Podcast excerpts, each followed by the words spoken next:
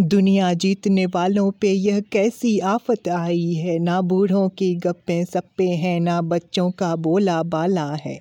चाय की टपरी खाली है, सड़कें सारी सुनसान हुई। ना मंदिर में है भीड़ कहीं, ना मस्जिद में आजान हुई।